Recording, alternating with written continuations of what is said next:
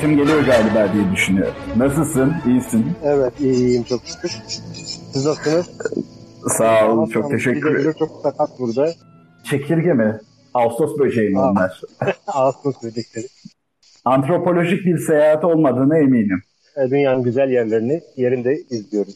Özel değilse hangi kıta? Avrupa'dayım. Ee, yavaş çekiyor. Şu anda bir sıkıntı yoksa devam ederiz böyle. Evet. Yok yok şu an bir sıkıntı yok. Bugün demokrasi öldü mü sorusunun üzerinde biraz da duracağız. Daha öncesinde de aslında durduk. Tabii şimdi demokrasi öldü mü? Yani bu iddialı bir ifade ya da genelleme olarak görülebilir. Bu iyimserlik çağı dediğimiz süreci nereye koyduğumuzla alakalı galiba. Yani bu iyimserlik dediğimiz ifade işte kimine göre 1945, kimine göre ise 1989. Çok uzağa gitmeye de gerek yok. Bu doğu-batı kutuplaşması ki sınırı tam anlamıyla net olmayan bu insan topluluklarına, işte coğrafi özelliklerle kendine has üçüncü dünya ülkeleri ve bu çatışma sadece birer koz haline dönüştürüldü bu üçüncü dünya ülkelerine. Özellikle bu e, 18. yüzyıldan itibaren yani kurumlarımız, kavramlarımız üzerinde oturttuğumuz kesin ifadeler tam bir darbeyle karşı karşıya. Çünkü bizim siyasal düzenimiz ile günümüzün gerçekler arasında fark çok büyüdü. Yasaların gücüne inanıyorsunuz. İşte örgütleme veya denetleme için iktidarı iktidar ile sınırlama ya da güç kutuplarını fazlalaştırarak sağladığımız denetlemelerin e, bizleri yarayacağını düşünüyoruz ve yanıldık aslında bakacak olursak. Gerçekle zaten görecelik arasındaki uçurum öylesine zor bir hal aldı ki mübalağa yapacağım belki de Aristoteles bile eminim ki bu denlisini düşünlemezdi. Demokrasi, siyaset, özgürlük e, bizim zihinsel açımızı belirleyen sözcükler. Ama bunların gerçek anlamlarını hala bildiğimizden emin değil ve bunlara bir düşünceden çok bir refleksten dolayı katılıyoruz. Yani kadim Roma yıkılırken işte yurttaşlarının yakınmaları Cumhuriyet dönemindeki erdeme çağrıydı. Hatta bizde de buna benzer yakınmaları özellikle 2. Selim sonrasında görmek mümkün. Bu Max Weber'in meşhur demir kafes teoremindeki gibi artık yurttaşlar artık e, kolektif bir egemenliği gitgide daha az kendini ifade edebilecek bir e, bütünlük oluşturmaktalar. Burada da seçim formülü devreye giriyor. Oysa e, sizin de yaptığınız daha önceki podcast'te belirttiğiniz gibi iradesini bir adam veya bir grubun denetimine bağlandığında orada nihai bir çözümün ulaşması mümkün değil. Yurttaşlar bu sistemde sadece hukuksal özneler hatta gittikçe belirsizleşen ülke topraklarıyla sınırlandırılmış soyut bir mekanda hakları ve yükümlülükleri var. Özellikle şu olağanüstü dönem çerçevesinde değerlendirdiğimizde bunu daha net bir şekilde görebiliyoruz. Bulduğunu ve bir şekilde hani demokrasi olarak tanımladığımız dönem aydınlanma çağı felsefesinin bize bıraktığı siyasal örgütlenme biçimi. Aslında e, insanlık tarihinde sadece bir kesit ilerleyişimizin belli bir aşaması aslında özgürlüğü siyasi bir temele oturtmak için bulduğumuz bir yol. Peki bu yol ne kadar sağlıklı? Bugünkü sohbetimizin konusu da esasında bu. Şimdi ters açı sana sormak istiyorum. Demokrasi öldü mü? Şimdi özellikle demokrat kesimde veya demokrasi havarilerinde diyeyim, demokrasiyi benimseyen ve destekleyen ve demokrasiyi her koşulda savunan ve kötü demokrasinin veya demokrasinin problemlerinin gazlı demokrasidir şeklinde bir paradoksal bir imana bağlı kişilerin bir ikiyüzlülüğü var. Bu ikiyüzlülük tanımdan kaynaklanıyor. Demokrasinin tanımına baktığınız zaman iki tarz tanımlar var. Bir tanesi procedural yani işin prosedürlerine bakan. Yani demokrasi olmak istiyorsan şu şu şu şu olacak. Yani seçimleri yapacaksın. Seçimler şu kadar yılda bir yenilenecek şu organlar olacak, yargı şöyle olacak vesaire. Bu işin prosedürünü açıklayan ve bu bir talimatname tarzı bir şey. Evet. Ve şu şu şu şartları uygularsan sen demokratsın diyor. Bu bir tanım. Şimdi bu tanımı uyguladığın zaman her zaman istenen sonuçlar çıkmıyor ortaya. Bunu gerek Kuzey Afrika'daki demokrasi tecrübesinde gerek yani Türkiye'de bunu hiç söylemeye gerek yok. Ve belirli bir coğrafyanın haricindeki her yerdeki demokrasi tecrübelerinde aynı prosedürler uygulandığı zaman aynı sonuçları vermedi. Buna karşılık demokratlar hemen size alternatif tanımı getiriyorlar. Hatta bu Puffer'da vardır. Şu anda tam ben hani arkadaki background uh, sound efektlerden de anlaşılıyor. Evet, evet, evet. evet. değilim. Uh, güzel de bir soundtrack oluyor. Bunları ayıklayabileceğim. uh, ikinci, ikinci bir tanım getiriyorlar. Demokrasi istenen sonuçlar. Desirable result diye geçer. Hatta desirable consequences diye. Yani demokrasi istenen sonuçları vermiyorsa o da, onu demokrasiden saymıyorlar. Yani istenen sonuçlar ortaya çıkmıyorsa prosedürler bu sefer şey kalıyor. Yani bu iş sadece seçimli olmaz. Yok bu iş sadece basınla olmaz. Şu olmaz, bu olmaz. Ki bir seçilmişler var. Bir seçilmişler değil de bir elit veya aristokrasi değil. Onların hoşuna gitmeyecek sonuçlar çıktığı zaman bu demokrasi olmuyor. Bu popülizm oluyor. Evet. Ama işin geri tabanında demokrasinin aslında son derece sakat bir sistem olduğunu kimseyi dikkat çekemiyor. Yani kimsenin dikkatini buraya çekemiyor, çekilemiyor. Mesele şu, iki ayrı insan katmanı yaratmaktır. Her, herhangi bir devlet olur. Bu Hobbes bu işin e, şeyini koymuştur. Yani bu işi bir tane levayeti koyacaksın. Attığım astık, kestiğim kestik diyecek, o düzeltecek. Yoksa insanlar birbirini yer. Yani Hobbes'ın genel teorisini bu şekilde özetleyebilirim evet. Bu Hobbes'a karşı işte Montesquieu'lar, işte güçler ayrılığı, kuvvetler ayrılığı, şunu şöyle ayıralım, kuvvetleri ayıralım, herkes başka yerde yıkansın, şunu böyle yapalım. Yani bir çeşit anayasal kılıf ayarlanarak ehlileştirme prosesine girdiler. Bu da 20. yüzyılın başından itibaren başladı. 20. yüzyıl aslında demok e, monarşik yapılara karşı sosyal demokrasinin verdiği bir savaştır ve buradan da galip yılın başına bakar dünyanın e, Evet.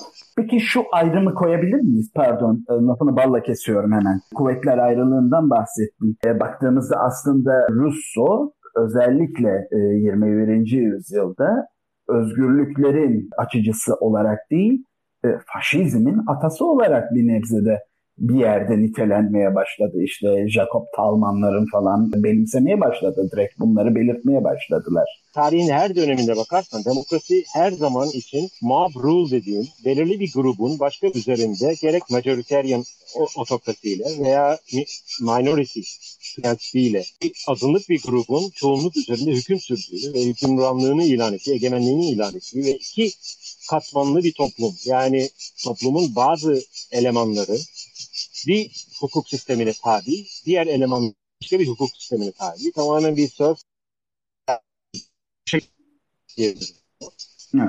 Buna şeklinde. Yani Rousseau var, Montesquieu var. Bunlar bir şekilde bir kılıflar hazırlayalım. Buna bir anayasal çerçeve bulalım ki bu iki farklı grup, iki farklı hukuk sistemine tabi olan grup arasındaki bu perdeyi daha flulaştıralım yani bu perdeyi tamamen ortada kaldırmak mümkün değil. Herhangi bir devlet sisteminde. Monarşik olsun, hı hı. oligarşik olsun, demokratik olsun. Ee, yani çok basit bir şekilde şöyle söyleyebilirim. Sizin cebinizdeki 50 lirayı ben alırsam hırsız olur. Ama bunu devlet adına alırsam ben vergi tahsildarı olurum. Yani bu iki ayrı hukuk sistemi aynı eyleme farklı açıdan bakan hukuk sisteminden bahsediyor. Amacım ne olursa olsun. Ben senin, ceb senin cebinden 50 lirayı aldığım zaman belki onu bir fakire vereceğim. Bu benim yaptığım eylemi meşrulaştırmıyor. Ama bu devlet olunca başka bir hukuka tabi oluyor. Bu iki hukuk katmanını biraz daha flulaştıralım. Bu iki hukuk katmanının arasındaki perdeyi biraz daha saydamlaştıralım amacıyla. Hı hı. İşte Amerikalıların çok sevdiği checks and balances evet. kuvvetler ayrılığı, rule of law hı hı. yani hukukun üstünlüğü ki bunlar tamamen ütopik şeylerdir.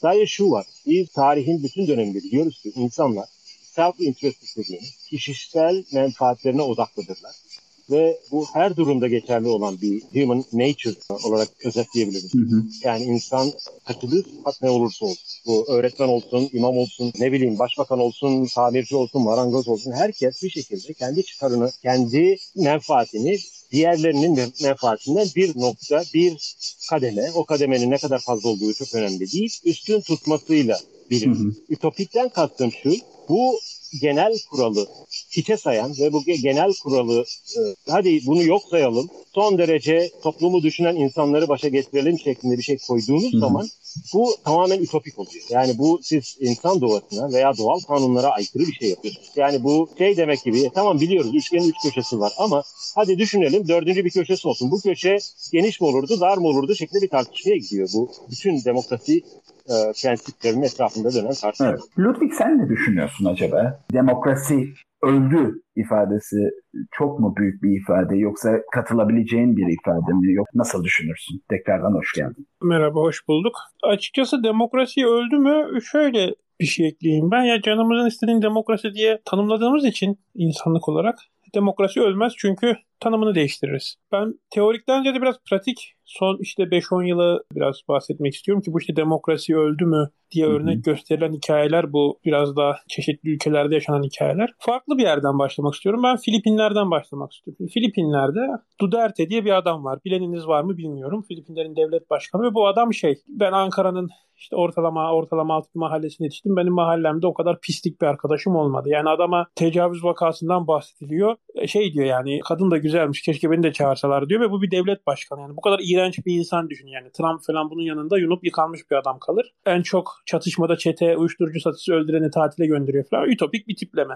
Şimdi ben bundan 2-3 yıl önce yabancılarla çalışıyordum. Türkiye'de bir proje yönetiyorlardı ve bir tane Filipinli adam vardı orada. İşte bir hafta falan aynı her gün işte 8-9 saat ofisteyiz çalışıyoruz falan. Biraz sohbetimiz ilerledi. Buna şey sordum ya dedim. Udu Derte dedim sizin orada başkan seçildi. İşte bu nasıl bir adam dedim hani rahatsız olmuyor musunuz falan dedim. Şey dedi yani Özgür Bey dedi artık sokakta daha rahat geziliyor Filipinler'de dedi. Ha, mesele bu kadar basit aslında.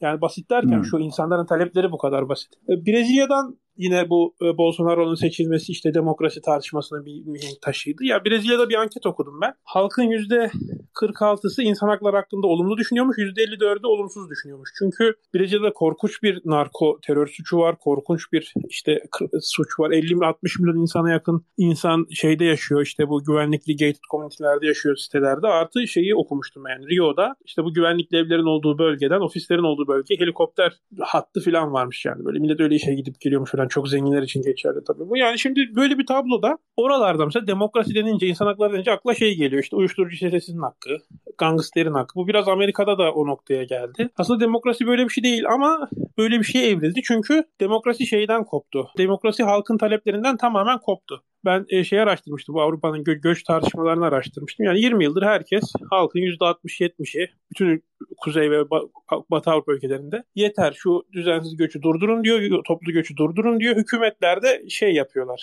umursamıyorlar ve sistem öyle bir gelişmiş ki demokrasi diyorsunuz, halkın talepleri diyorsunuz. Şu an mesela birçok geliş tırnak içerisinde gelişmiş demokrasilerin ortak özelliği şudur. Halkın çok akut, çok sıkıntılı bulduğu konular demokrasinin, siyasetin konusu değildir. Bir iki radikal partinin konusudur. Onlar da sistemde gücü sıfırdır. Demokrasi denilen şey halkı politikaları belirlerken sistemin dışında tutma şeyi haline gelmiş durumda. Bir nevi mekanizması. Çatışma bugün bence şu. Genel olarak dünyada sıkıntı yaratan çatışma şu. Bir tarafta liberal antidemokrasiler var. Liberal politikaları sonuçları ne olursa olsun gütmek peşinde kendilerince tabii liberal yoksa bazıları liberal olmayabilir ve bu politikaları tarihin doğru tarafında olmak gibi algılamak ve doğru yapmak üzerinden tanımladıkları için bu politikaların demokrasinin yani halk meşruiyeti mi desek, karar verme süreci mi desek de bunun dışında tutmak isteyenler var. Diğer tarafta da illiberal demokrasiler var.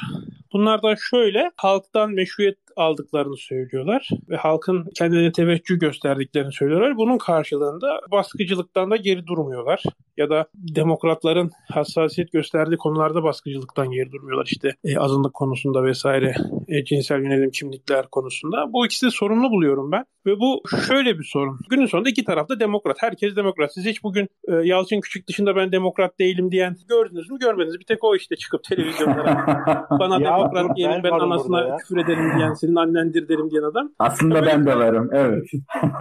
ya, böyle bir olgudan bahsediyoruz. Yani ben şimdi demokrasi bence hani klasik anlamda demokrasi hala elimizdeki en bizi başımızı ağrıtmayacak yönetim sistemi gibi geliyor bana ama e, şu da var yani artık demokrasi demek de bomboş bir şey. Herkesin hoşuna giden her şey demokrasi. Herkesin hoşuna gitmeyen her şey de demokrasi karşıtlığı. Hı hı. E şimdi burada tanım olmayan bir şey oturup tartışmanın da en azından e, ya fikir olarak tartışabiliriz de pratikte pek bir e, sıkıyor insanı bir yerden sonra öyle bir şey. Peki ikinize de şöyle bir soru yönlendirmek istiyorum. Demokrasinin tanımının değişmesinin ulus devleti daha güçlen güçlendireceği veya daha zayıflatacağına dair ifadeye katılır mısınız? Daha doğrusu hangisine katılırsınız? E şöyle şimdi benim ulus devletler hakkında birkaç yıl önce yazdığım bir yazı vardı. Ulus devletler öldü mü diye. Ona istinaden aslında sordum Herhalde bir 15 yıldır falan sürekli şey okuyoruz. Ulus devlet öldü, ulus devlet şöyle öldü, böyle öldü, ulus devlet kalmadı. Ulus devletler hiçbir işe yaramıyor, ulus devletler kötüdür diye bir şeyler okuyup duruyoruz biz. Ve cidden şey, özellikle bundan bir 15 sene öncenin siyaset bilimi literatüründe bugünlere de geldi. O da çok yoğundu. Bir gün şeyi fark ettim ben. Dedim ki yani ben bu anlatıyı bir sorgulayayım. Sonra şeyi fark ettim. Uluslararası kuruluşlar nedir? Yani uluslararası kuruluşlar dediğimiz hikaye bizim Amerika. Avrupa'da Birliği dediğimiz hikaye Almanya ile Fransa. Herhangi bir kriz çıktığı zaman mesela bu 2015'teki Avrupa'nın mülteci krizi dediği hikaye çıktığı zaman Almanya ile İsveç yüklendi hikayeyi. Türkiye yüklendi vesaire. Yani bir kriz çıktığı zaman bir sorun çıktığı zaman çözecek aktör var mı? Bugün devletler üstü ya da devletler arası bence en güçlü, en yoğun, en ümit vaat eden diyeyim tırnak içinde kuruluş Avrupa Birliği ve Avrupa Birliği bu son aşı hikayesinde dair bir fiyasko imza atıyordu neredeyse belki de attı. Çünkü Almanya'da bulunan aşı İngiltere aşılamada uçtu gitti, Amerika uçtu gitti, Avrupa'da da yerinde sayıldı. Şimdi onlar da yakaladı gerçi de. Yani buradan şuradan ters bir soru soruyorum ben ama bu bir retorik bir soru olsun. Şimdi insanların ya da toplumların ya da insanlığın genel olarak problemleri var ve bu problemlerin çözülmesini bekliyor insanlar ve ulus devletler dışında bu problemlere çözüm sunabilmeyi geçtim. Çözüm sunabileceğini ne ikna eden herhangi bir yapı yoksa hani ulus devletlerin geleceği nasıl burada soru işareti haline gelecek? Hani alternatif ortaya çıksa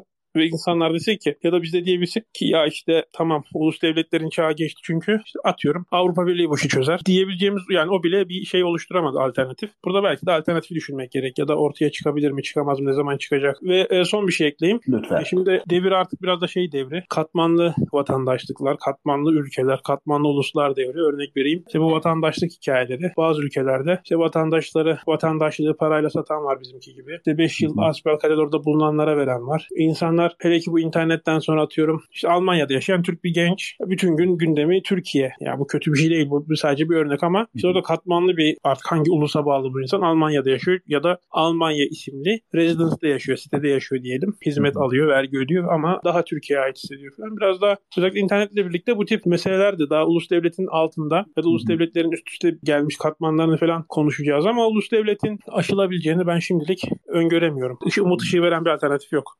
Güç unsurundan bahsettin. Aslında makalende de buna yönelik bir ifade verdi. Fakat şimdi baktığımızda ister istemez şöyle bir kıyas aklımıza geliyor.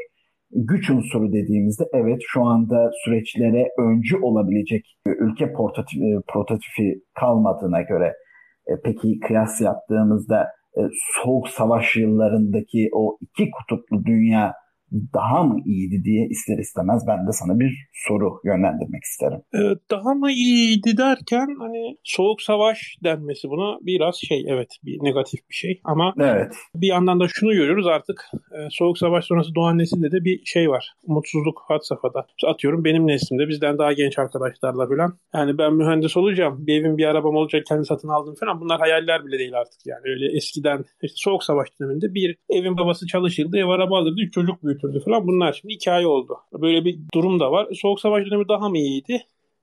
Bence hani zaman ilerledikçe hayat hep daha iyiye gidiyor genel olarak. Daha zenginleşiyoruz ama Soğuk Savaş döneminde hikaye çok belliydi. Şu an hikaye belli değil. Peki şu yani anda demokrasi dediğimiz kavramı gerçekten bir tanımı yok mu? Yani demokrasiyi bir şekilde tanımlayamıyor muyuz? Yoksa bu tamamen kaotik bir ifade mi baktığımızda?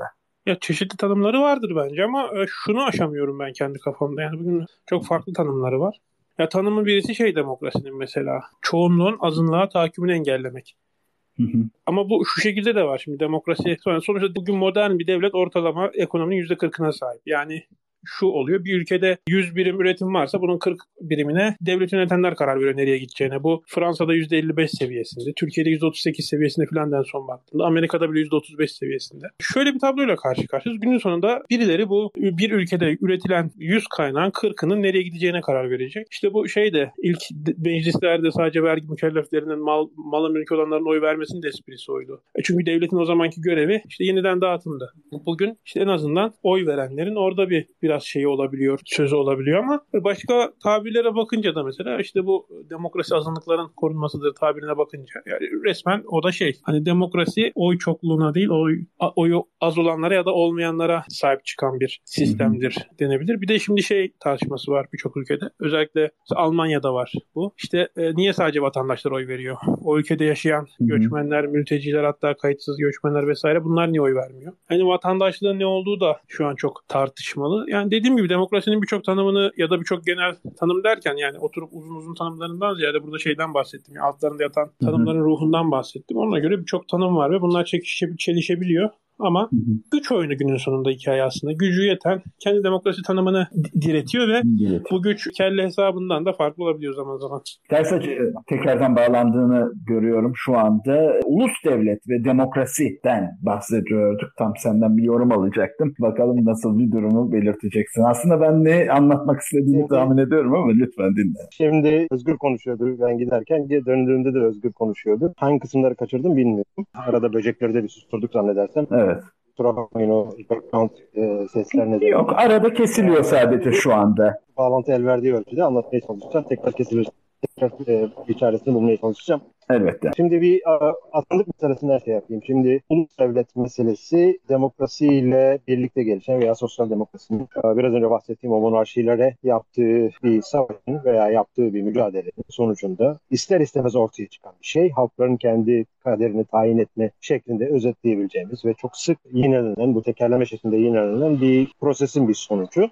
Şimdi burada demokrasi ne kadar azınlık haklarına saygılı olabilir? Çok real pratikten örnekler vereyim. Yani herhangi bir meclisten kanun geçtiğinde hangimiz bu kanunun sayfalarca şeyini okuyor, biliyor veya bir kanun 600, 500, 600 sayfa falan süren bir prosesten geçiyor. Bunları bilmek için bir hukuk e, altyapısına ihtiyaç var. Bunun etkilerini anlamak için bir ekonomi altyapısına, sosyoloji background'ına, tarih veya bir uluslararası ilişkiler background'ına veya o konuda uzmanlık gerek var. Aklı başında hiçbir oy veren bunları oturup başına okumaz. Oturup başına okumadığı için de burada mecliste, Ankara'da veya Brüksel'de azınlık bir grubun el kaldırıp indirmesiyle ortaya çıkan bir e, kanun silsilesinden bahsediyoruz. Atıyorum fıstıktan hangi oranda gümrük vergisi alacağız şeklinde bir şeyi referanduma soktuk ve referandumda bunu bir şekilde e, geçirdik diyelim. 55 ile geçti veya 60 ile geçti. Şimdi bu %60 ile geçtiyse en azından bir %40 buna hayır demişti.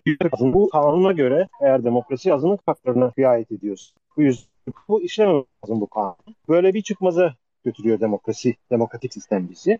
Herhangi bir kanunu düşünebilirsiniz. Her kanunda. Eğer e, kanun sabahtan akşama değiştirilebiliyorsa gerek 100 kişinin gerek 100 milyon kişinin attığı oyla değiştirilebiliyorsa burada mutlaka bir azınlık çıkacaktır ve bu azınlıkların hakları hiçe sayılacaktır.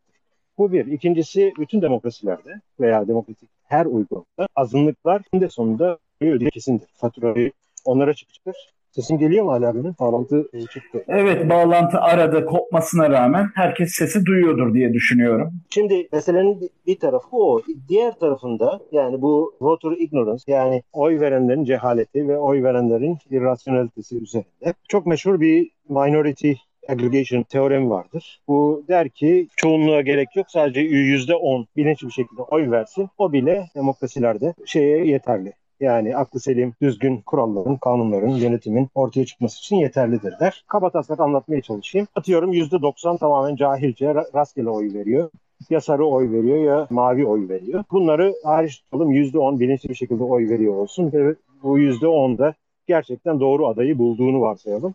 Bu durumda evet yani %90 yazı turu atar gibi oy verirse %45-45 dağılır. Diğer %10'da %55'i çoğunluğu alır. Böylece doğru kişiler seçilmiş olur şeklinde bir sonuç. Daha detaylı da ben basitleştirmeye çalıştım. Şimdi buradaki temel problem bu %90'ın gerçekten yazı turu atarak veriyormuş gibi ama aslında öyle değil. Çünkü psikoloji biliminden de biliyoruz. E, işte oyun teorisinden de biliyoruz. İnsanlar çeşitli bahislarla oy veriyorlar. Evet. Yani bahis dediğim bunun Türkçesini bilmiyorum.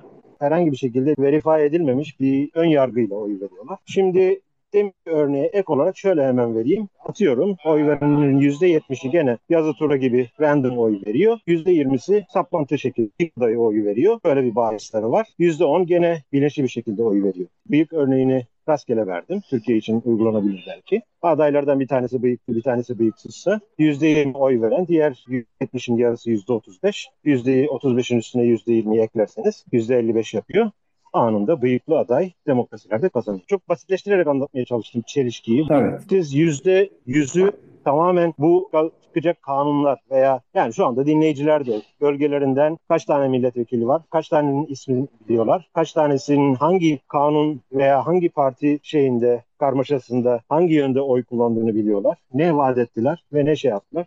Bu sadece Türkiye'ye has bir durum değil. Amerika'da da durum böyle. Evet. Yani bunun surveyleri yapılıyor sürekli. Şeyi bilmiyor, senatörü bilmiyor, milletvekilini bilmiyor veya başkanın ne yönde oy kullandığını bilmiyor. Başkanın köpeğinin adını biliyor. Ki baktığımızda yani ABD'de bu yani Amerika Birleşik Devletleri'nde lobicinin işleri çok az sorgulanıyor. Yani ahlaki durumu çok az nadiren tehdit ediyor yani insanları. Yani o lobicilik Amerika'da legal, başka yerlerde illegal. O işin kılıfı sadece. İllegal olan yerlerde lobicilik yok demek değil. Legal olan yerlerde de lobicilik normalden daha fazla değil. Demokrasinin şeyi budur. Hı hı. Special Interest Group dediğimiz kar gruplarının çatışmasıdır. Kar grupları harcarlar parayı e, milletvekillerine veya bir kanun geçirmek çok zor değildir. Hı hı. Burada onun bir sürü örneği var. Demin söylediğim gibi başkan adayının veya senatör adayının veya herhangi bir şekilde seçimi kazanmak isteyen bir kişinin politik e, geçmişi değil ama halkın içini gıdıklayan ne bileyim işte köpeği vardır. Köpeği daha çok bilinir. Yani bunun, bunların temel dikkat edecekleri şey herhangi bir seksüel içerikli bir skandala karışmamak, halkın gözünde gayet karizmatik bir rol oynamak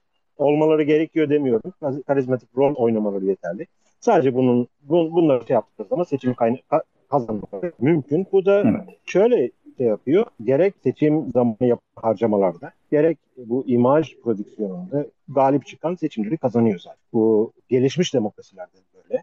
Yani Türkiye gibi yerlerde hayli hayli daha kolay oluyor. Yani Özal'ın seçim kazanması işte iki faktöre bağlanıyor. Bir tanesi Kenan Evren'in şeylerle uçaktan mı helikopterden mi attığı bildiriler. Diğer, diğeri de Turgut Salt mıydı, Calt mıydı bir tanesi. Evet. Onun sırtlı dekolteli fotoğrafının seçimden bir gün önce Günaydın Gazetesi miydi? Özal'ın şeyi beslediği gazetelerden bu iki faktöre çok bağlandığını çok duyduk. Bu tavsiyelere oy verenler çok şey yapar. Şimdi burada şöyle bir düşünün. Bu insan ekonomik tercihlerine asla saygı duymayan bir demokratik bir kesim var ve bu demokratik kesim bu insanların siyasi kararlarına e, infinite saygı duyuyor. Yani burada bir çıkmaz yok mu? Demokrasinin esas problemi bu. Anlatabiliyor muyum? Gayet net anlıyorum. Peki ister istemez problemden bahsettik demokrasinin çokça övündüğü bir ifadeden bahsedeceğim. Demokrasinin denetçileri. Bunun içerisine hukuk, basın ister istemez giriyor. Peki bu evet. denetleyiciler ne derecede özgür? da cevap vereyim ona. Yani Türkiye genelinde basının ne halde olduğunu dinlemek istiyorsanız herhalde Sedat Peker'i falan dinlemeniz lazım. Beni dinlemenize gerek yok. Burada esas yani o tarz kirli ilişkilerin ötesinde. Kirli ilişkileri benim burada tekrar etmeme hiç gerek yok. Herkes kendi kafasında canlanıyordur. İktidar nasıl besliyor, nasıl el koyuyor, nerede, hangi çıkar grupları iktidar nasıl yönlendiriyor veya iktidar bu medya grubunu nasıl yönlendiriyor. Bunlar hakkında çok fazla ahkam kesmeye gerek yok. Benim söylemeye çalıştığım onlardan daha güçlü bir faktör var. Şöyle söyleyeyim, biraz önce örnek verdiğim işte ıslık vergisi üzerinden bir televizyon programı. Öbür tarafta da Acun'un bilmem ne bileyim ne programı, O Ses Türkiye mi yani hangisini izler oy ver? Yani saatler en detaylı bir şekilde tartışan o konunu tartışan, onun detaylarını tartışan o sıkıcı programı mı izler yoksa şeyi mi izler? Acun'un programını mı izler? Medyanın esas görevi işte hani o milletin okumayacağı o kanun taslakları falan okuyup burada ardı çıkacak bir şey varsa bunu millete haber vermektir diye gözümüzde ütopyalaştırıyoruz ama hı hı. demin bahsettiğim şey ütopya basın mensupları kendi menfaatlerinin peşinden yaratıklardır hepimiz gibi. Evet. Dolayısıyla onlar da bu e, şeyi yapacağı için tartışmak yerine ne bileyim o ses Türkiye'yi tartışıyor. Ve dolayısıyla kimsenin bu geçecek anların ve onların açısını verebileceği çıkar grupları veya kişiye özel kanunlar çıkartılır. Bu sadece Türkiye'de değil her insan yani bunu sadece Türkiye az bir problem olarak şey yapmak biraz yüzeyselleştirmek. Ama demokrasinin esas problemlerinden bir tanesi. Oy veren ve bürokrat ve politikacı ve bürokrat arasındaki bu üçgende aslında hiçbir hakkının ve hiçbir özgürlüğün kalmadığını görüyoruz ki son bir senede, bir buçuk senede yaşadıklarımızda evet. bunun e, başlı başına bir örneği. Peki Ludwig tekrardan sana dönmek istiyorum. Demokrasinin denetçileri, demokrasi ifadesinin en kritik aslında kavramı. Demokrasinin denetleyicileri ne derecede özgür veya demokrasiye erişmek için yani o nihai düzene erişmek için nedenli kritik rol oynuyor veya bunun tam tersini mi oynuyor? Ee, az evvel Filipinler örneğinden bahsettin. Daha sonra Bolsonaro örneğinden bahsettin Brezilya'dan. Bu konuda sen neler düşünüyorsun? Evet, demokraside hep denetleyici dengeleyici kurumların varlığından bahsedilir. Bunlar görünürde bir şeyler yapıyor gibi gözüküyor Türkiye'de bile neredeyse. Ama şu da var. Devletlerde kurumlar, siyaset artık aklınıza ne geliyorsa e, bunların halkın gözünde problem olmuş, halkın canını sıkan konularda adım atması ya da artık pozisyonlarını değiştirmesi ya da belki de pes etmesi hep bir tatsızlık riski ortaya çıktığında oluyor. Bu çok ilginç bir olgu benim için. Almanya'da AFD'nin %13, %15 oy alması gerekiyor. Amerika'da Trump gibi bir ismin ki Trump bence Amerika'da en beceriksiz başkandı belki Amerika tarihinde ama bir şeydi yani. Amerika'da gidişattan bayağı bir rahatsız olan insanların in your face deme şeydi. Yani madem bu sistem benim hiçbir işimi çözmeyecek ben de size dalga geçiyorum deme noktasıydı. Birçok örnek verebiliriz bu konuda. Ya da Türkiye'de de mesela işte artık bu ekonomik gidişatın hani Türkiye'de öyle bir mekanizma kalmadı. Belki hani Türkiye'de hakikaten zaten bir sisteme gerçi sisteme Türkiye'de inanılmaz bir iman var artık. O da çok ilginç. Yani en muhalifimiz bile devletçi ama Türkiye'de neyse. Yani hep bir şeyi dikkatimi çekti olgu olarak. Demokrasinin denetçileri aslında iktidar sahipleriyle birlikte bir şey peşinde. E tabii bu anlaşmalı olmasa bir sistem öyle evrilmiş olabilir. Belirli bir alanın içinde oynama peşinde aslında ve bu alanın bu aslında yap- bir nevi toplumsal bir sözleşme baktığımızda yine nihayetinde geldiğimiz. Ama şöyle bir problem var işte yani benim gördüğüm kitlelerin huzursuzluklarının o toplumsal sözleşmeye tabi o kurumlar denetleyici karar verici ne dersiniz o kurumlar içine sızması için bir tatsızlık gerekiyor ya da bir tatsızlığın yani e, biz bu konuda dönüş yapmazsak hani hakikaten iş çok kötü yere varıyor noktasına gelinmesi gerekiyor. Bu işte bütün e, üretimin, imalatın, istihdamın daha ucuz ülkelere gönderilmesinden tutun artık aklınıza hangi böyle insanların hakikaten can sıkan politikaları yani insanların canı sıkan politikalar söz konusu olduğunda böyle bir durum var. Onun için sistemin kendi içinde anlaşmazlık anlaşmazlıklar olabiliyor. Biraz eski Türkiye'de mesela eski Türkiye'de Milli Güvenlik Kurulu vardı. Milli Güvenlik Kurulu çizgiyi çizerdi. Bir vesayet yapısıydı. Onun içinde oynardı siyasetçiler ama bazı konularda konuşma hakları yoktu, karar alma hakları yoktu. Aynı şekilde ideal gelişmiş demokrasilerde aslında bir vesayet yapıları var. Bu vesayet yapılarının kendi içinde kendi oyun kurallarını denetliyorlar biraz. Ve bu şey değil. Toplumsal denetim pek olamıyor bu. Öyle bir durum var. Genelde biz basının üzerinde duruyoruz ama özellikle yani Türkiye genelinde çünkü çağdaş siyasetinde bir medyalaştırılması var ters açı baktığımızda. Yani tamamıyla sürecin bir medya haline gelmesinden de bahsedebiliyoruz. Bir imaj, bir medya aslında imaj çok öncesinden beri verdi ama bu konuda neler söyleyebilirsin baktığımızda? Ya kusura bakmayın şimdi burada fırtına çıktı. Oo. Kulağım kulak, kulaklıkta. Özgür arayı doldursun ben bir 10 dakika sonra konuşurum herhalde.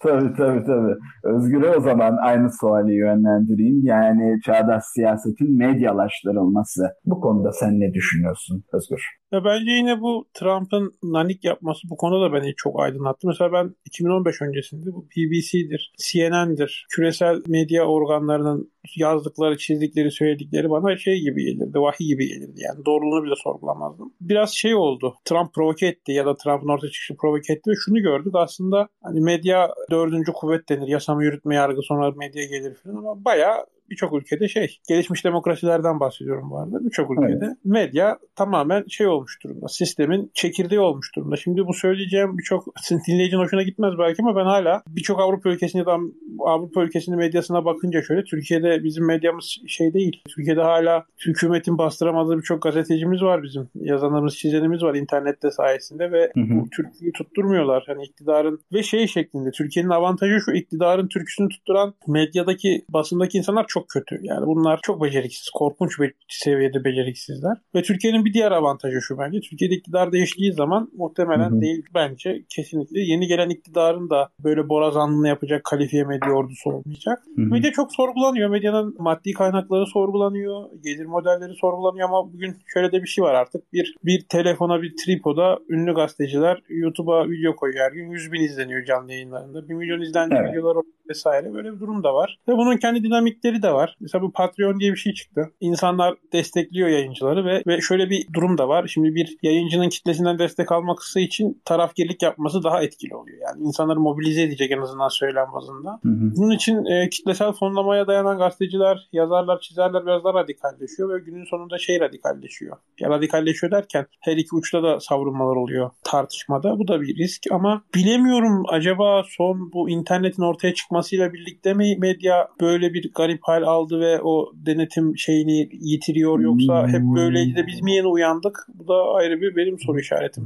Yani genelde benim gözlemlerim şu şekilde manipülasyondan çok ciddi şekilde bir rahatsızlık söz konusu. Gerçeğe ulaşmak eskisinden daha değerli. Elbette bu kadim çağlardan bu yana kadar baktığımızda evet gerçekte görecelik arasında tabii ciddi bir soru işareti veya araştırma veya tanımlama konusunda ciddi bir uğraşı söz konusu. Bu konuda hem fikrim fakat baktığınızda manipülasyondan insanların ciddi anlamda rahatsız olduğunu ve artık insanların bunu çok daha net bir şekilde anladığını gözlemleyebiliyorum. Özellikle bu ülkemiz için de geçerli. Yani sadece X siyasi görüşüne sahip partinin yayın organı veya etrafında kümeleşmiş yayın organlarından değil. Y siyasi partinin etrafında kümeleşmiş yayın organları konusunda da ciddi bir soru işareti söz konusu. Aynı zamanda basında şöyle bir durumda söz konusu. İster istemez tabii geçmişe dair bir kıyas yaptığımızda geçmişe dair simaların kalmadığı veya onların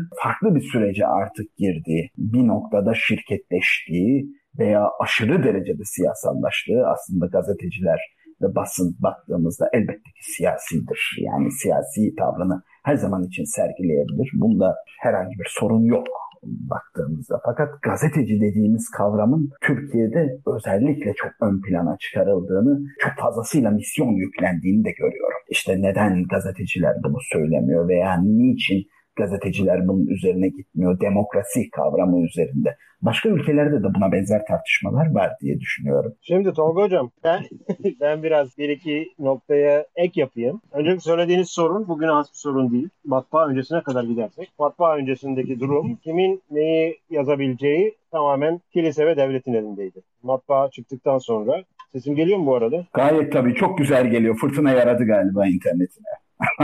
Fırtına yaradı internete. Şimdi matbaa öncesinde neyin basılıp neyin basılamayacağına devlet ve kilise fetva veren şey İslam değil bizim cenahta.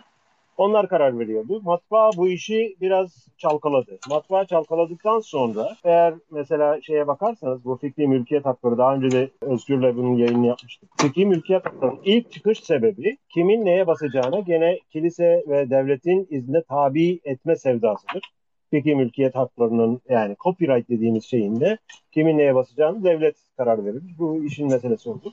İkinci bir nokta yani bu matbaa ile çalkalanan şey şimdi internetle biraz çalkalanmaya çalışılıyor ama matbaanın çıkmasından sonra ortaya çıkan din savaşlarını veya ortaya çıkan cadı avını biz unutuyoruz. Hı hı. Benzer bir döneme girdik gibi. Gene bir cadı avı var. Gene bir Engizisyon tarzı. Çünkü Engizisyon şeyden sonradır, matbaadan sonradır. Bu din savaşlarını, şimdi farklı dinlerin savaşı oluyor. Bu işte şeyler değil. Judeo Hemen bir düzeltme yapayım mı? Pardon. Engizisyonla, e, Engizisyon hatta bir tık öncedir baktığımızda. Yani matbaayla aslında peyderpey ilerleyen bir süreçtir. Fakat e, yani eş zamanlı. Evet evet. Ya ama ondan sonra yaşanan kilise savaşları ve din savaşlarını, cadı avını o konuda şeyiz herhalde hemfikiriz. Orada bir şeyim olmadı. Tabii tabii. Şimdi e, internetin böyle bir şeye yol açması, iki tarafın kamplaşması veya benim sağımdaki herkes faşisttir, benim solumdaki herkes de komünisttir tarzındaki bir bakış açısı tamamen bir kamplaşma ve siyaset bilimciler bilir median water dediğimiz şey median water kalmadı artık. Orta o kadar boşaldı ki herkes o kadar kolay kamplaştı ki herkes cadı avı peşinde ve bu işe şeyi de e, devlet destekli veya devletle aynı yataktaki YouTube, Facebook, Twitter şu anda burada bizim yayınımızı bitirmesinler de bunlar da devletten daha devletçi bir şekilde şey yapıyor. Hatta tarihten gene bir örnek vereyim. Bu federalist, antifederalist tartışmaların çıktığı dönemde sisteme aykırı yayın yapan gazeteler kapatılıyor Philadelphia'da. Tarih 1770'ler. Yani bu iş yeni değil. Yani bu iş medyanın geçmişinde var. Bu göbek bağıyla devlete bağlı olmalı. Onu hemen bir özele indirgeyim mi? Türkiye'de de mesela basının tarihiyle sansürün tarihi eş zamanlıdır. Evet onun gibi yani bu işin doğasında var bu. Bu işin demokratizasyonunda var bu. Yani demokratikleşme dediğimiz şey bunun önüne bir perde çekip kabul edilebilirliğini arttırma kavgasıdır. Yoksa işin çekirdeğinde bir değişiklik yok. Onu söylemeye çalışıyorum. O iki örnek yani gerek matbaa örgütü ve sonrası örneği, evet. gerek işte bu Philadelphia'da sisteme aykırı yayın yapan gazetelerin kapatılması olayı. Yani bu meselenin son dönemde teknolojisi değişti. Bunda hemfikiriz. Önceden tweet atamıyorduk. Tabletlere yazıp milletin kafasına atıyorduk. Medya ilişkilerinde. Medya her zaman göbekten bağlıdır. Bağımsız medya. Özgür'e katılıyorum. Türkiye'de biraz daha devletin şöyle diyeyim bu sistemin totaliteryen yapısının hı hı. çok fazla e, kurumsallaşmadığı yerlerde ki buna üçüncü dünya deniyor yeri geldiğinde yeri geldiğinde az gelişmiş ülkeler deniyor. Yani Kuzey, Batı, Avrupa ve Amerika haricindeki her yerde, Avustralya vesaire bunların haricindeki her yerde hı hı. özgürlük alanları aslında bu gelişmiş yerlerden daha fazla. Yani bu cendereyi çok sıkıştıramıyorlar çünkü sistem kurulu değil. Yani bir kurumsallaşma yok. Kurumsallaşmış bir şekilde bir şey yok. O açıdan Özgür'ün söylediğine katılıyorum. Türkiye'de bu bağımsız gazetecilik ve aykırı bir ses yapma yeni teknoloji bunlara daha fazla imkan verdi. Bu da ister istemez demokrasiyi etkiliyor diyebiliriz. Peki tekrardan Ludwig'e dönmek istiyorum. Ulus devlet konusunun makalem var. Ona benzer yazılarım var. Daha öncesinde podcastlerim var. Demokratik bir ülke ve zaman tanımı nasıl yapabilirsin? Evet bu ülke demokrasiye kısmen yaklaşmıştır diyebileceğim bir örnek vardır. İsviçre Bence İsviçre çok özel bir örnek. Çok güzel bir örnek ve demokrasiye yakın bir örnek. Hatta yani demokrasi e, şöyle olması gereken bir şey. Yani birçok ortak tanıma göre işlerin yavaş ilerlemesi ve karar alınması. Mesela İsveç'te şey kararı almışlar pardon İsviçre'de 3 tane nükleer santrali kapatma planı almışlar. Ama yerine dışarıdan da elektrik alsalar, başka türlü enerji santrali de yapacak olsalar bunun için de karar almaları gerekiyor ve ülkede çok fazla şey var. Karar merciği var. Ülkenin başbakanı yok. Bakanlar kurulundakiler sırayla başbakanlık yapıyor. Ayrı yönetim evet. bölgeleri var, kantonlar var. Onlar kendi içinde halkın sürekli karar vericilere erişebildiği bir pozisyonda olmadı. Ülkede referandumlar yapılıyor. İşte geçenlerde iklim değişikliği ilgili bir referandum reddedildi. İşte nükleer santraller yine referandum konusu olmuştu vesaire vesaire. Bence o sistem ama o çok özel bir sistem. Yani şimdi İsviçre'yi 80-90 milyonluk ülkelere falan örnek veremeyiz. İsviçre aslında zaten bir ülkede değil birçok ülke. Demokrasi belki de şey ölçek meselesi. Bu, buraya bağlayabiliriz. İdeal demokrasi nasıl olur? İdeal demokrasinin ilk şartı nedir? İdeal demokrasinin ilk şartı karar alma ölçeğinin işte birkaç on binler, yüz binler seviyesinde olmasıdır belki de diye düşünüyorum. İsviçre örneği aslında çok yerine bir örnek. Benim de aklımdaydı. Tabii fırtınadan dolayı unuttum.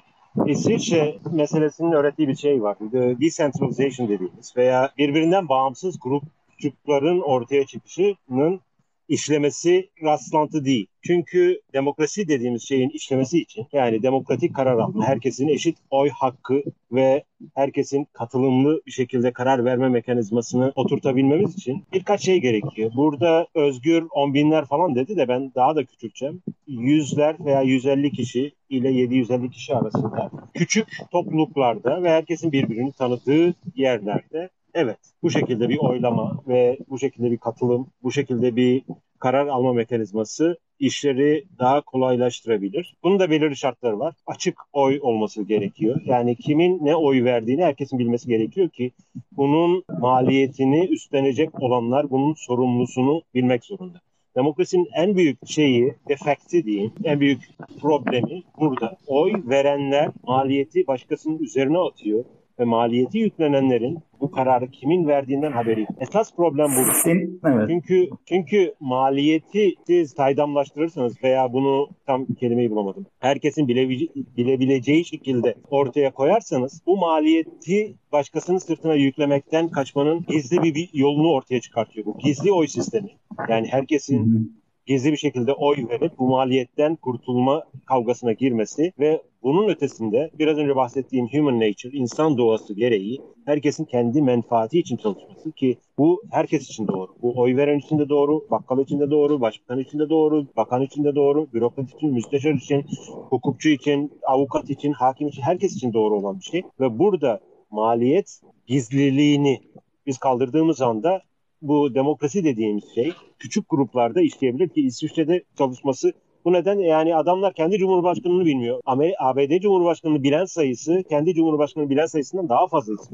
Bu ama ben ikinize de şu şekilde katılmayacağım izniniz olursa. Bu aslında Türkiye'de düşünce dünyasında denenmiş bir şey. Prens Sabahattin'in teşebbüsü şahsi e, ademi merkeziyetçilik ifadesiyle beyan ettiği şekilde kanuni esasının yanlış anımsamıyorsam 108. maddesine istinaden belirttiği ne kadar az topluluklarla yönetme ve bölünme mekanizmasıyla e, sonuçta bir nihai yönetim. Fakat ne kadar en az şekilde bölünebilecek şekilde yönetim modeli aslında dünyada ve Türkiye'de baktığınızda düşünüldü. Fakat bu pratikte coğrafi anlamda uygulanamayacak bir şey olduğu kanaatini belki İsviçre özelinde elbette bu mümkün olabilir ama dünyanın birçok yerinde maalesef mümkün değil kanaatimi taşıyorum. Yanılıyor muyum? Şimdi siz gerek Almanya tarihine, gerek İsviçre tarihine, o bölgenin tarihine, gerek İtalya, Venedik vesaire oraya bakarsanız biraz önce söylediğim şey geçerlidir. 19. yüzyıla kadar buralar tamamen birbirinden bağımsız, çok böyle üniter bir yapıyı asla şey yapmayan, yani monarşi olsa bile aslında monarşi kurumsallaşmış bir yapının olmadığı yerlerdi. Ve Wilson'ın söylediği şey var. Dünyayı demokrasi için güvenli bir hale getirmek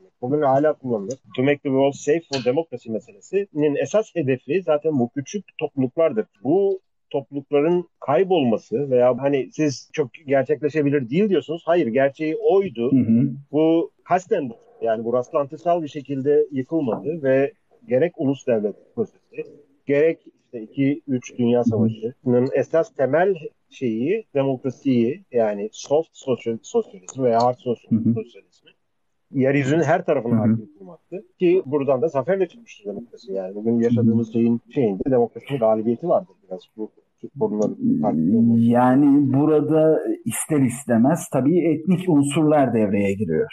Almanya özelinde evet belki de senin dediğin doğru. Özellikle şehir devletleri ve rekabetçi güç Hatta o ivmedir yani o üniversite unsurunun ön plana çıkması. Fakat ben bunun bazı coğrafyalar için yıkıcı belki de olabileceği kanaatini taşıyorum. Çok hassas bir denge olayı zaten. İsviçre onun için demiştim kimseye model olmaz. O çok Mesela İkinci Dünya Savaşı'nda İsviçre tarafsız kaldı. Ona rağmen mesela İsviçre'ye şey olmadı. Ne bileyim 10 milyonlarca, milyonlarca insan göçü falan olmadı. Demek ki orada bir denge vardı, bir izolasyon vardı vesaire. Yani o birçok koşulun bir araya gelmesi aslında. Mesela bize örnek gösterilen işte ne bileyim Nordik ülkeleri de öyle, Singapur da öyle, Türkiye de öyle belki işte Arap ülkeleri vesaire hepsinin kendi koşulları var. Bu koşullar ve şey nasıl diyeyim hani hayal yaşamın ortaya çıkması için böyle birçok değişken bir araya gelmişti ya. Bu, bu da onun gibi yani mesela mesela İsviçre tamam demokrasiye bence en yakın ideal örnek ama bir İsviçre daha ortaya çıkmayacak büyük ihtimalle. Çünkü o koşullar ortaya çıkmayacak. E, bu da bize bir şey gösteriyor ama. Hı hı. Yani ideal demokrasi, sistemler, kurumlar e, çok güzel çok güzel de bir de işin realitesi var. Bu biraz farklı bir örnek vereyim. Futbolda Yılmaz Vural'ın lafı mıydı? Birinin lafıydı işte. Siz diyor takımı bütün gün çalışırsınız. Rakip takımı Galatasaray'ı işte şu forvetin önlem alırsınız, kalecisini çalışırsınız, bilmem ne yaparsınız. Hacı gelir 15-35 metreden bir çakar 90'a ne plan kalır ne program diyor. Bu biraz da o hikaye yani hani siz en iyi sistemi getirirsiniz. En iyi niyetli insanları toplarsınız. Komşu ülkenizde savaş çıkar. Orada örgütler oluşmaya başlar. E siz de izleyemeyeceğiniz için siz de o oyuna dahil olursunuz. O oyunun kurallarını benimsemiş olursunuz vesaire vesaire. Yani mesela İsviçre'nin 2. Dünya Savaşı'nda tarafsız kalabiliyor olması o çok çok çok özel bir şey. Evet. Koşul. onun için o bize bir örnek değil. Onun için demiştim. İsviçre bize bir örnek değil. O tip ülkeler de bize örnek değil. Maalesef öyle. Peki demokrasi ifadesi e, hangi kelimeye daha yakın duruyor? Eşitliğe mi, katılımcılığa mı, sivil topluma mı ya da milli egemenliğe mi? Bence katılımcılığa ya ben, benim için demokrasi deyince aklıma gelen katılımcılık. Ama katılımcılık derken şöyle bizdeki gibi bir katılımcılık değil yani bizim evet. Türkiye'de biraz şey bu. Nasıl diyeyim? Patolojik yurt dışından dinleyen insanlar vardır belki grupta. Yani ben Avrupalı genç siyasetçilerle takılıyorum. Siyaset konuşulmuyor. Etkinlik oluyor mesela. Bir saat, bir buçuk saat seminer oluyor, toplantı. Konuşuyoruz. Sonra adamlar çıkıyor, kadınlar her neyse maceralarını işte çılgınlıklarını falan anlatıyorlar. Bizde insanlar işte internetten birileriyle tanışıyor. İşte date çıkacaklar, bir şey yapacaklar. Dakika 5 oluyor. Başlıyorlar Orta Doğu'nun yeni şekillenen haritalarından, Suriye kısmından, bilmem neyden yani anlatabiliyor muyum? Evet. Bir katılımcılıktan bahsetmiyorum yani. Bahsettiğim daha ziyade şu. Ya en basiti Türkiye şey yeni yeni geldi. Yolda kapağı açık rogar gördüğünüz zaman belediyeyi aramak daha yeni yeni geliyor. Bu kadar politize bir toplumda. İşte sivil toplum Türkiye'de çok çok çok zayıf. Hı hı. E, sadece dış kaynaklarla hayatta kalabiliyor. Bugün hala dernek vakıf deyince hayır hasenat dışında hiçbir şey gelmiyor akla. E şey de var ama yani Türkiye'de mesela o kadar siyasi parti var, hareket var bilmem ne var. Bunların think tankleri falan yok. Ortaya iş çıkarabilecek bir şeyleri yok. Ya da ne bileyim gençleri tatmin edebilecek siyasi bir tartışma ortamı yok. Zaten şöyle bir olgu var Türkiye'de dikkatinizi çekmiştir. Yani Türkiye'de siyasetle ilgili gençler, insanlar dolu Twitter'da. Hı hı. Biz de dahiliz buna. Ve bizim derdimiz şey değil. İlçe başkanlığı kapayım, il başkanlığı kapayım, yol ihalesi alayım bir inşaat ihalesi alayım olmadığı için Türkiye siyaseti çok çabuk sıkmaya başlıyor. Hele bir de İngiliz İngilizce biliyorsanız direkt şeyi takip etmeye başlıyorsunuz. Amerika siyasetini, işte İngiltere siyasetini, Avrupa Birliği siyasetini. Çünkü oralarda bir fikir tartışması daha bir görünür. Türkiye'de de eğer demokrasi ilerleyecekse biraz ya da biraz daha böyle bir temel olacaksa bence insanların katılımı ya illa bir parti olarak değil de biraz daha bu işin entelektüel ya da biraz aktif olarak katılım önemli. Bir de şu önemli bence Türkiye üzerinde bahsedeyim. Türkiye'de siyasetin şeyi yok. Ortak zemin yok. Yani ya bu Ensar Vakfı'ndaki çocuk taciz hikayesi patladı. Yani 40'ın üzerinde çocuğu sistematik bir şekilde istismar etmişler. Yani şimdi bununla ilgili bir araştırma komisyonu kurulacak. Muhalefet talep etti, iktidar reddetti ve giderek güle güle oy attılar bu şeyin komisyonun kurulmaması için. Yani şunu söyleyeceğim. Yani 40'ın üzerinde çocuğun sistematik sistematik bir şekilde istismar edilmesini incelemeye değer bir şey olup olmadığı üzerine bile anlaşamayan bir siyasete sahibiz Türkiye'de. Ya bir önce şeyi bekleyelim. Ya önce bir Türkiye siyasetinde, Türkiye demokrasisinde şu noktaya gelelim. Sistematik çocuk istismarı kim yaparsa yapsın kötüdür. Bu önermeye katılması için yani Türkiye'deki siyasi partiler şu an bu önermeye katılmıyorlar. Kendilerinden yapan yaparsa birisi koruyorlar vesaire. Hani bu tip temel şeylerde bir anlaşırsak biraz daha işte bir demokratik e, çerçeve olur. Çünkü hani e, şu an mesela demokraside biz şeye hem fikiriz toplum olarak siyasetin bütün kanalı hani sandıktan çıkan sonuca e, saygı duymak. Hani o da İstanbul seçimlerinde üzerinden geçildi ama fena oldu sonra neyse hani bazı ortak değerler de gerekiyor ki ortak bir oyun oynansın. Onun için ben bir katılımcılığı ikide bir demokrasi oyunundaki demokrasi bir oyundur. Yani önceden işte monarklar, krallar, derebeyleri, çete liderleri vesaire şiddet ve kanla bu kaynak aktarımını yapıyordu. Bugün daha barışçıl şekilde yorsuzlukla, rüşvetle, lobicilikle kaynak aktarımı ve yağma yapılıyor. Kan akmıyor arada. Bu kan akmayan oyunun da en azından belirli kuralların olması gerekiyor. Ortak kuralların. Sen birkaç seçenek saydın demokrasi hı kavramla eşleştiririz diye. Ben antik Yunan'dan kaçmayacağım. Mob rule dediğim eşkıya hukukuyla özdeşleştiriyorum genelde. Söylemler hoşumuza gidiyor. Yani bu işi şöyle yapsak böyle yapsak e, çok hoşumuza gidiyor diye işin realitesine baktığınızda, gerçeğine baktığınızda bir kültürün hamurunda özgürlük yoksa hangi sistem getirirseniz getirin çok farklı bir şey Peki göremedim. antik Yunan dedin. Hemen Sonuçta. şunu o zaman sorabilir miyim izin olursa? Güvenlik, güvenliğin sağlandığı bir tiran mı? Yoksa kaosun olduğu ama fikirlerin tartışıldığı bir demokrasi mi? Demokrasi güvenliği en büyük tehdittir. İnsanın, bireyin güvenliğine en büyük tehdit demokrasi. Yani burada antik Yunan'ın demokrasi macerasını biliyoruz. Kasten onu örnek verdim. Mesele şurada düğümleniyor. Eğer kültürün hamurunda özgürlük yoksa hangi sistemi getirirseniz getirin sonuçlar çok iç açıcı olmuyor. En kötü sonuçlar da demokraside ortaya çıkıyor. Örnek verdiğimiz çalışan demokrasi dediğimiz şeylerin hepsinde bir özgürlük geçmişi var. Bu da teknoloji ve gelirin yükselişinin, özellikle silah teknolojisinin yükselişinin bunları nasıl etkilediğiyle doğrudan alakalı bir şey.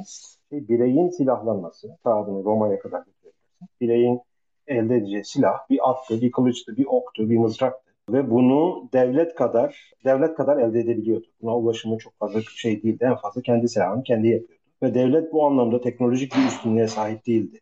Barutun veya bu günümüzde şey yaptığımız barutlu silahların ortaya çıkması da onların işine yaradı. Ve orada gelir yükselişi daha önceden kaynaklandığı için bu sanayi devrimi olabilir, burjuva devrimi olabilir. Gerek Avrupa'da gerek Avrupa'dan kaçıp Amerika'ya gidenlerde kendi silahlarını devlet kadar elde edebilme teknolojisi ellerinde olduğu için devlet bunları her istediğini yaptıramadı. Yani Magna Carta 1200'dü. Bu kültürlerin hamurunda var olan özgürlüğü siz denkleme eklediğiniz zaman gerek teknolojik gelişim gerek, gerek gelirdeki artış, bu gelirdeki artış silahlara ulaşmayla da alakalı.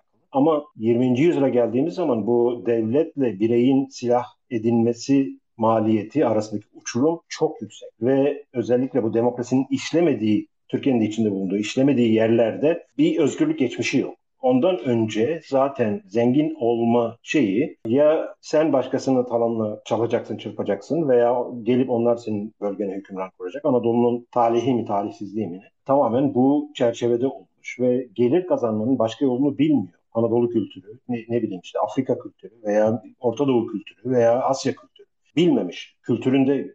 Kültür, sosyal kültürün bu denklem üzerine inşa edilme, edilişi veya edilmeyişi meseleyi çok değiştiriyor. Demokrasinin işlerliğini, monarşinin işlerliğini çok değiştiriyor. Şimdi demokrasi aslında çok maliyetli bir sistem. Ekonomik terimle lüks daha uygun kaçıyor buna. Yani çok zenginseniz size maliyet çok koymayabilir. Ama fakir ülkelerde bu maliyet çok devasa yanlış sonuçlara yol açıyor. Biraz önce Özgür'ün söylemeye çalıştığı işte çocuk istismarı, şu bu. Bütün bu suçların gizleme yöntemidir demokrasi. Dolayısıyla biz kurtuluşu yanlış yerde arıyoruz o özgürlüğü hamurumuza katmadığımız sürece her meseleyi politikleştirerek, her meseleyi bir politik oy verme mekanizmasının bir unsur haline getirerek hiçbir sorunumuzu çözemeyiz. Ben buna özellikle dikkat etmeye çalışıyorum. Olumsuz şeyler söylüyorum. Başka bir şey söyleyeceğim. Bir, çok e, tipik bir örnek vereyim. Amerika 2001 yılında tarihin en büyük terörist saldırısına uğradı. Şimdi Amerika'nın güvenliğinden sorumlu olan devlet, toplumsal sözleşmede en başta sağlayıcı şey güvenliktir. Siz şimdi bir sigorta şirketine veya bir güvenlik şirketine şirketinizi emanet ettiniz. Sabah geliyorsunuz bütün bilgisayarlar çalınmış, bir darmadağın olmuş, ofisi şey yapmış. Güvenlik şirketini kovar mısınız, onu taltif mi edersiniz? Evet.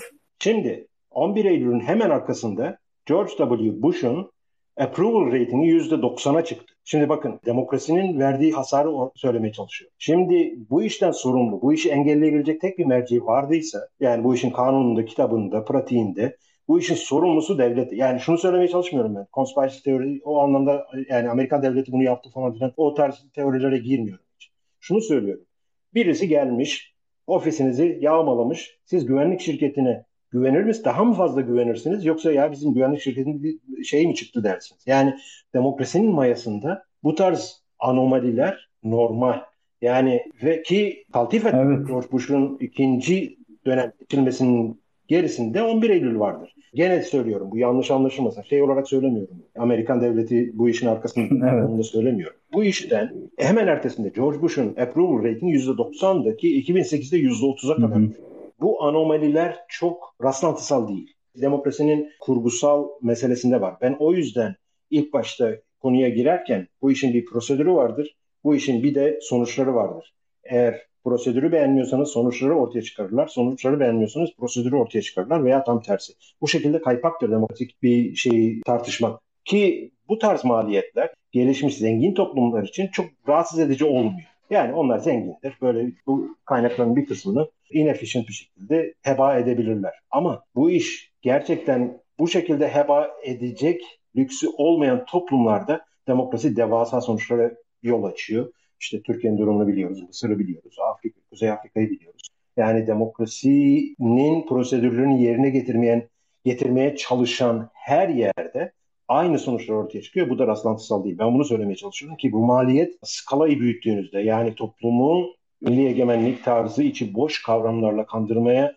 devam ettiğiniz sürece ve her şeyi bu milli egemenliğin içine doldurduğunuz anda yani bir araba yapma meselesi neden bir milli egemenlik meselesi olsun? Armut yetiştirme, limon yetiştirme ne bileyim yani bunlar milli egemenlikle alakalı olmayan şeyler ve bunun milli egemenliğe konması veya çocuk istismarının milli birlik ve bütünlükle ne alakası var? Yani o, Bu çok tehlikeli bir durum aslında bakacak olursan. İşte baktığımızda o yüzden evet. o yüzden eşkıya Çünkü tiranlığa da çok açık bir kapı bırakıyorsun. Hatta açık bir kapı değil, direkt bir kapı bırakıyorsun baktığında. Yok do- doğrudan şeydir. Yani The Logic of Political Survival diye 2003 basımlı Mesquita'nın bir kitabı vardır. Ee, diğer yazarın ismini hatırlayamadım.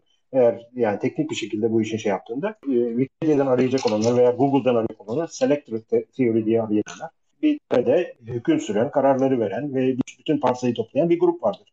Bu gruba yakın Ember'in biraz dışında biraz daha bir interchangeable. Çok güzel örnekler geliyor aklıma ama girmeyeyim şimdi oralara. Yani bu AKP'nin yaptığı koalisyonlar son 20 yılda bunun bir örneğidir. Yani interchangeable. Bu bir koalisyondaki varlığı başka birisiyle değiştirilebilecek, substitute kullanılabilecek kesim vardır. Bir de onun gerisinde genel halk vardır ki bu genel halkın hiçbir olayda, hiçbir şeyde ne bir dediğinin önemi vardır ne de bir karşı çıkmasının önemi vardır. Örgütlenmesinin de bir önemi. Herhangi bir şekilde karar alma mekanizması sadece bu sisteme onay vermesi gerekmektedir. Bu onay vermeyi de işte ibadethanelere 3 yılda bir, 4 yılda bir giderek oylarını kullanarak devam eder. Bu şeyde tepedeki hüküm süren çekirdek koalisyon ne zaman dağılır? Bu çekirdek koalisyonun üyeleri kendi geleceklerinde veya kendi menfaatlerinde bir soru işaretiyle karşılaştıkları anda başka bir koalisyon oluşturmaya başlıyor ki Roma'da bunun örnekleri daha şeydir. Yani imparator bir anda sezer. Yani etrafındakiler başka bir imparator adayı bulmuşlar. Hatta Gibbon bunu çok iyi söyler. İmparatorun şeye, tahta geçene kadar ki mücadelesi tahta geç içindir. Tahta geçtikten sonra yeni bir mücadele içine girer. Tahtı korumak içindir diye. Buradaki söylediğim üç çember halkanın her biri aslında kendi menfaatlerinin peşine düşmüş, başkasının sırtından nasıl geçinebilirim çevresindedir. Demokrasi bu halkayı e, özellikle özgürlük yönü zayıf olan toplumlarda hı hı. demokrasi bu işi tamamen bir eşya hukukuna çevirmiş durumda. Yani Peki da siz evet kurtuluş e, yani o zaman senin dediğine şöyle bir ek yapamaz mıyız? Aslında demokrasi diye önümüze sunulan şeyin tanrı kral anlayışıyla pek de bir farkı yok aslında bakacak olursan bir noktada. Çok mu abartılı bir ifade olur bu? Yani şöyle söyleyebiliriz. Demokrasi e, bir tanrısallaştırmaya konu o kesin. Yani şöyle bütün sorunlarımızı çözecek, bütün işte bizi koruyacak, şerden koruyacak, hayırlara vesile edecek bir demokrasi inancı var insanlarda. Bu muhakkak.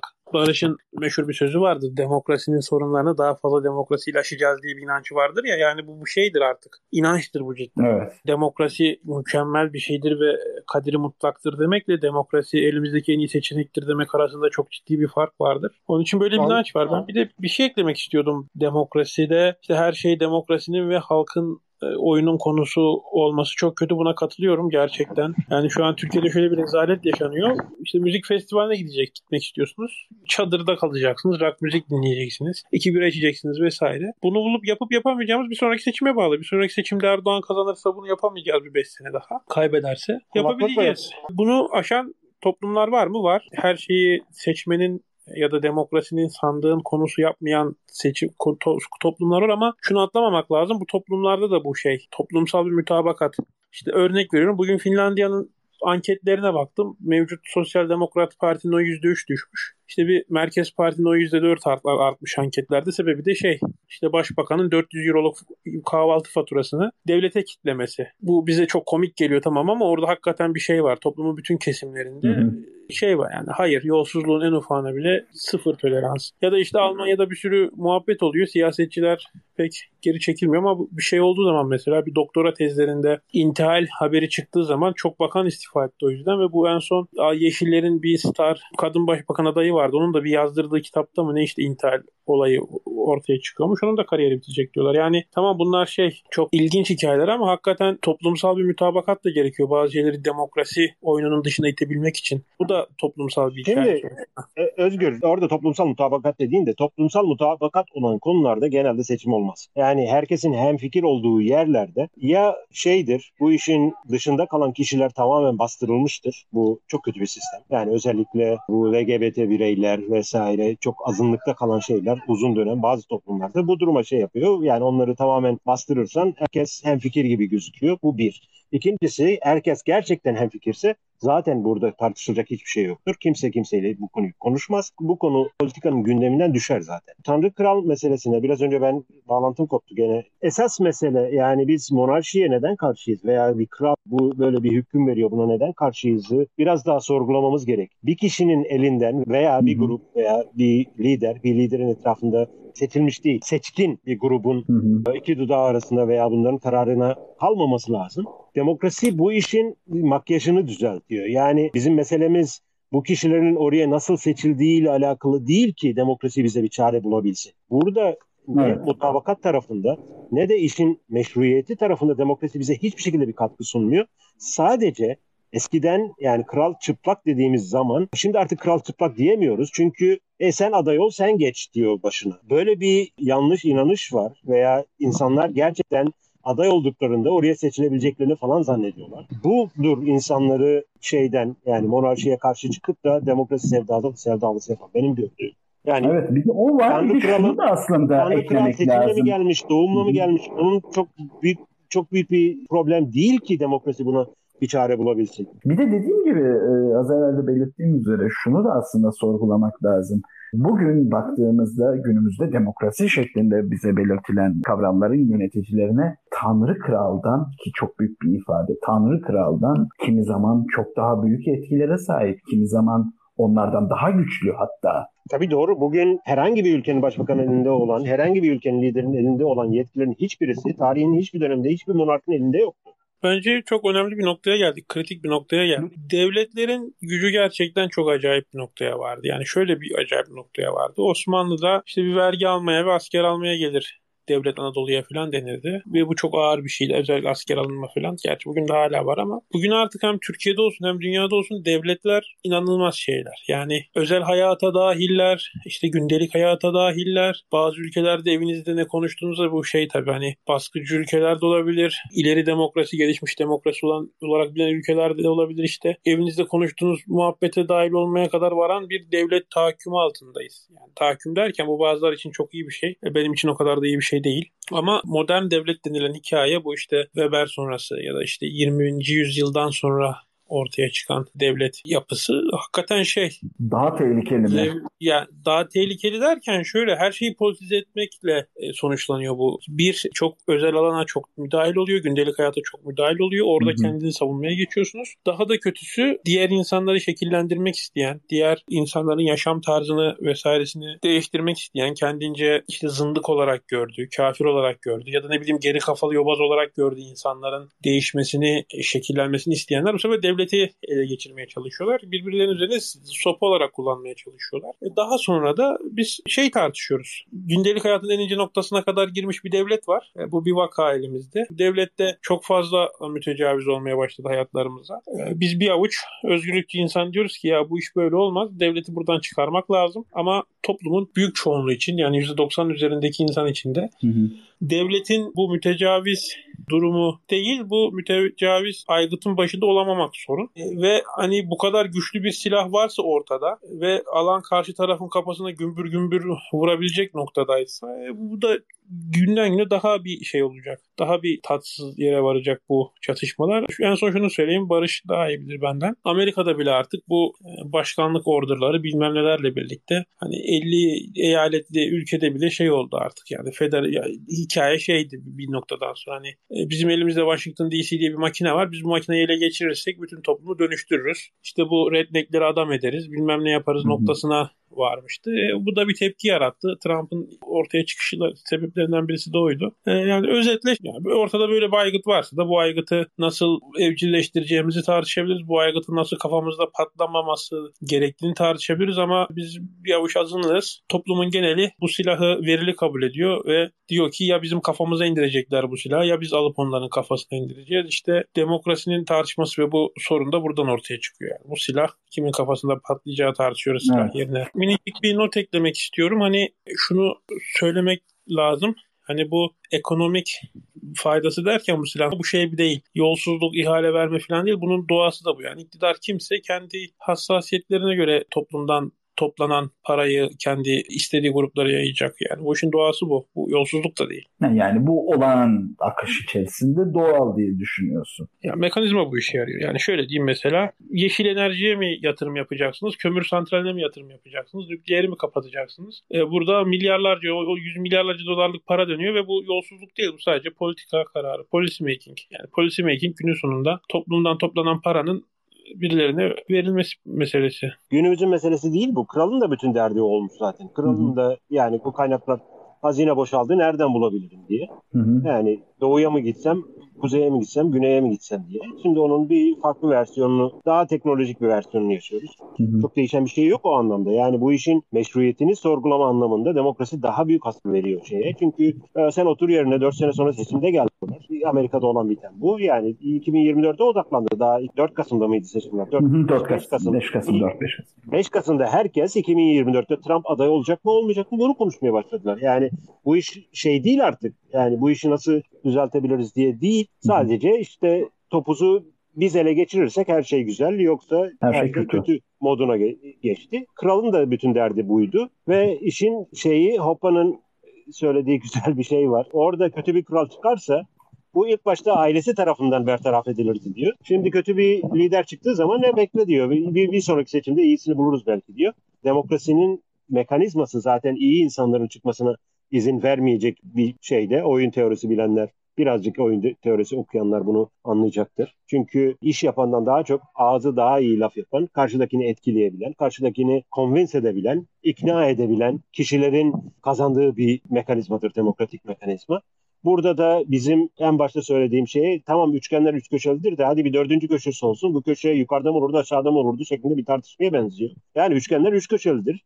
Bunun dördüncü köşesini tartışmaya gerek yok aynı tartışmaya benziyor. Ya bunu nasıl ehlileştirebiliriz meselesi. Çünkü topuzu kim alacak kavgası. Dolayısıyla bu pastadan, bu e, işte bal şeyinden biz de bir tutam parmağımıza çalalım kavgasına dönüyor. Ki bu mesele böyle oldukça bütün meselelerde politikleşecektir. Siz evinizin önüne ağaç mı dikeceksiniz, ağacı kesecek misiniz, bir üst kata fayans mı yapacaksınız, balkon mu yapacaksınız? Bütün bunlar politik bir karara kalıyor. Yani sadece komşularınıza değil yani hı hı. E, İstanbul'daki bir adam Hakkari'den izin alıyor. Bu işin normal bir şekilde sonuçlanması mümkün değil zaten. Antik Yunan dedin. Buna bir timokrasi diyebilir miyiz? Yani Platon'un biraz da devletteki bu şeref kavramıyla özdeşleştirdiği yani bu aristokrasi ile oligarşinin arasındaki bir yer. Ben biraz daha Aristocuyum. Demo, Aristo'nun demokrasi hakkında söyledikleri çok iç açıcı değildir zaten. Şeyle eşkıya hukukuyla bir tutar. Ben o yüzden eşkıya hukuku dedim. Ken Binmore'un çok iyi bir oyun teorisisidir. Ee, herkese tavsiye ederim. Özellikle Doğal Adalet diye bir kitap var. Bildim bilmiyorum. Natural Justice. Bu adalet konusunda temelden işi tekniğiyle öğrenmek isteyenler için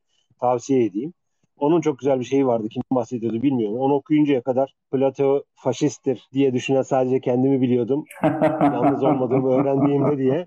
Ben de onu okuyunca Plato faşisttir diye inanan sadece kendimi biliyordum. Benden başkaları da varmış diye sevinmiştim onu okuyunca. Evet. Hangi kitabındaydı bilmiyorum. Game Theory and Social Contract diye. Eğer e, sosyal söz, toplumsal sözleşme konusunda da okumak isteyenler de onun iki ciltlik Game Theory and Social Contract diye çok enfes bir kitabı var. Şunu demek istedim. Şu anki mevcut demokrasi yani ki timokrasi diye biz tanımlıyoruz işte Platon'un tabiriyle yani aristokrasi ile oligarşi arasında bir yer. Şu anda mevcut kendini demokrasi şeklinde tanımlayan devletler antik Yunan'daki Sparta devletinin karşılığı mıdır? Benim tahminim daha kötüsüdür. Çünkü onların elinde bugün bizim devletlerin elinde olan teknoloji yoktu.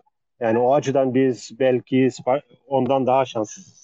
Eğer şanssızsak çok kötü. Aslında güzel bir kanala girdik bu konuşmayla da demokrasinin geleceği. Nereye gideceğiz? Özellikle Covid süreciyle yaşananlar, bireyin tamamen örselenmesi.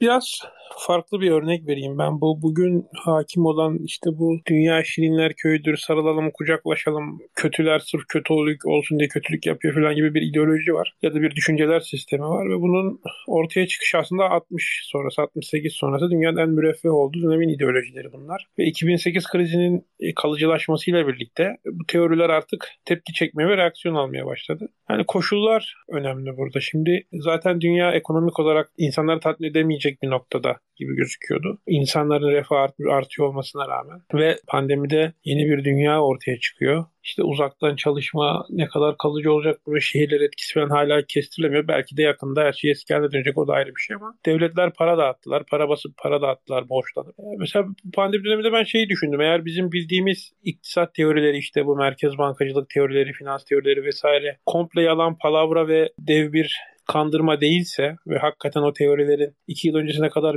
bildiğimiz teorilerin bir gerçekliği varsa bu kadar borçlanma, bu kadar para basıp dağıtma vesaire bunun yaratacağı enflasyon, devletlerin borç ödemek için vergi yükseltmek zorunda kalması falan nereye gidecek? Bu ciddi bir soru işareti bence bu demokrasinin şirin, pozitif, işte güzel algılanması hep şeye denk gelir. Hani işler mutluyken, güzelken olur. Yani Türkiye'de AK Parti mesela 2011'e kadar Suriye Savaşı çıkana kadar şeydi. Gayet insanları tatmin ediyordu. AK Parti'nin haz etmeyenler daha şeydi. Apolitikti. İşte bugün birisiyle konuşuyorum. 10 yıl önce işe girmiş adam şey diyor ben diyor 2000 dolarla başladım diyor. Şimdiki maaşım 700 dolar diyor. O kadar kıdem atladık seviye atlıyorduk falan diyor.